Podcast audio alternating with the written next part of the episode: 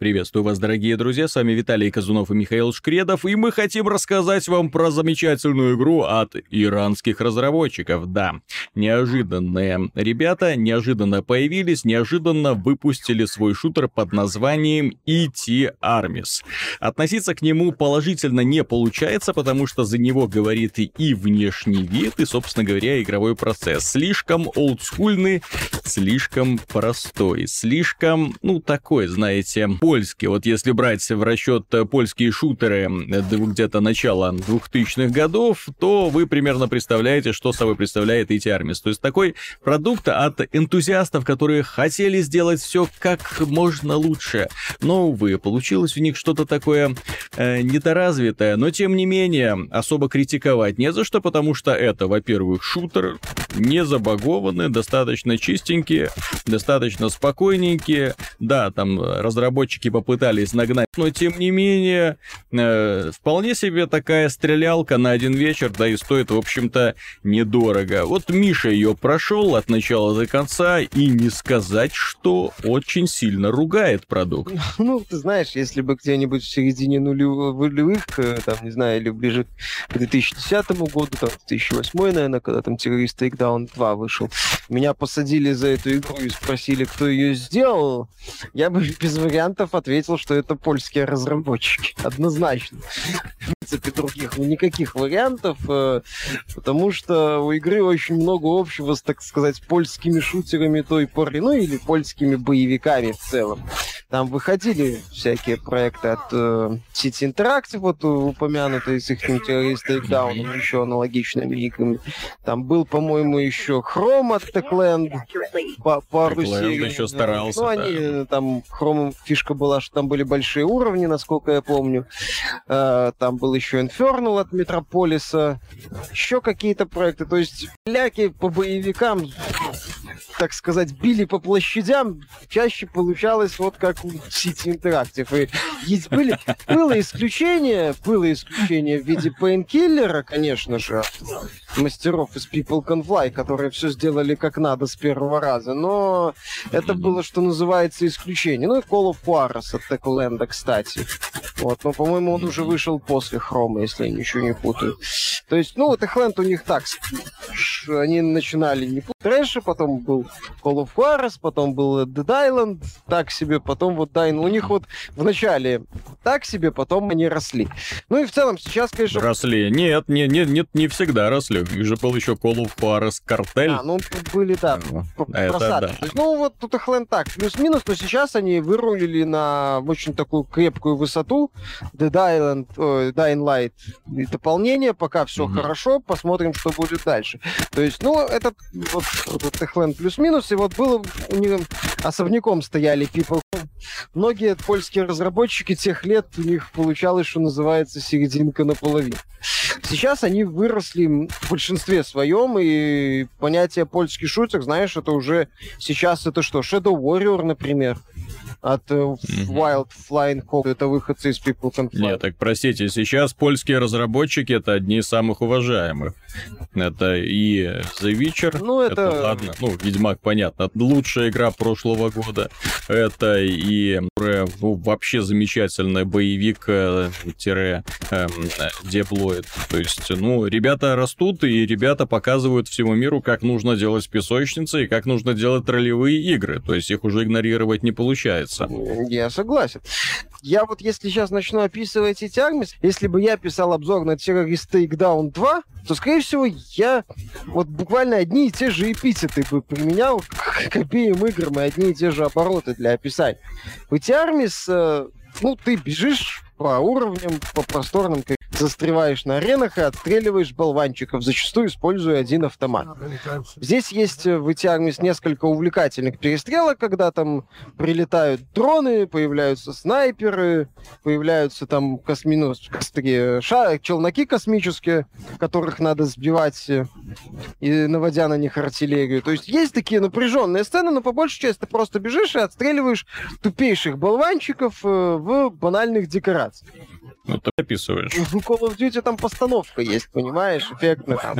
э, такой бомбастик, так сказать, голев- ну, размах иногда бывает. Понимаешь? Там, ли там много леммингов. Здесь ты вот как именно террорист тейкдаун. То есть выбежал на- в коридорчик, на тебя набежало 5-6 э, или там 3-4 врага, ты их убил, потом еще 3-4, 5-6 врагов, ты их убил и так далее.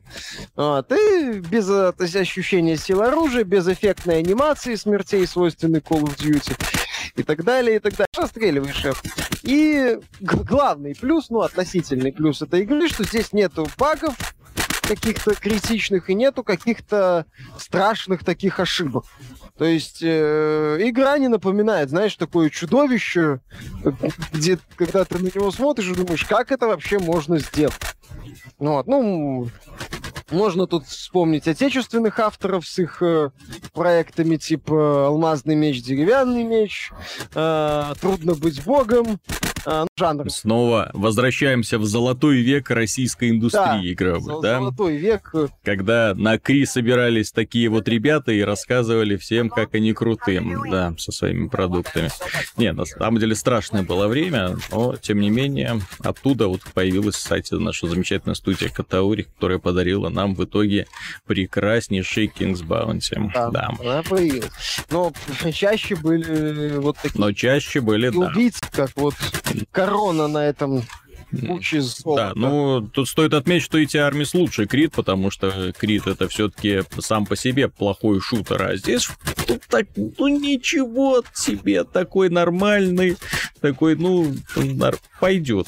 Вот э, его можно окрестить как пойдет. Ну и сюжет такой. Видно, что ребята переиграли в серию Killzone, поняли, что как нужно делать антагонистов, мол, люди загадили всю хотели осваивать другие миры, ну вот, но некоторые остались, копили злобу, копили э, оружие и в конце концов э, вылезли в космос и, и напали на планетку нормальную, хорошую, заселенную колонистами. Колонисты, естественно, начали отбиваться.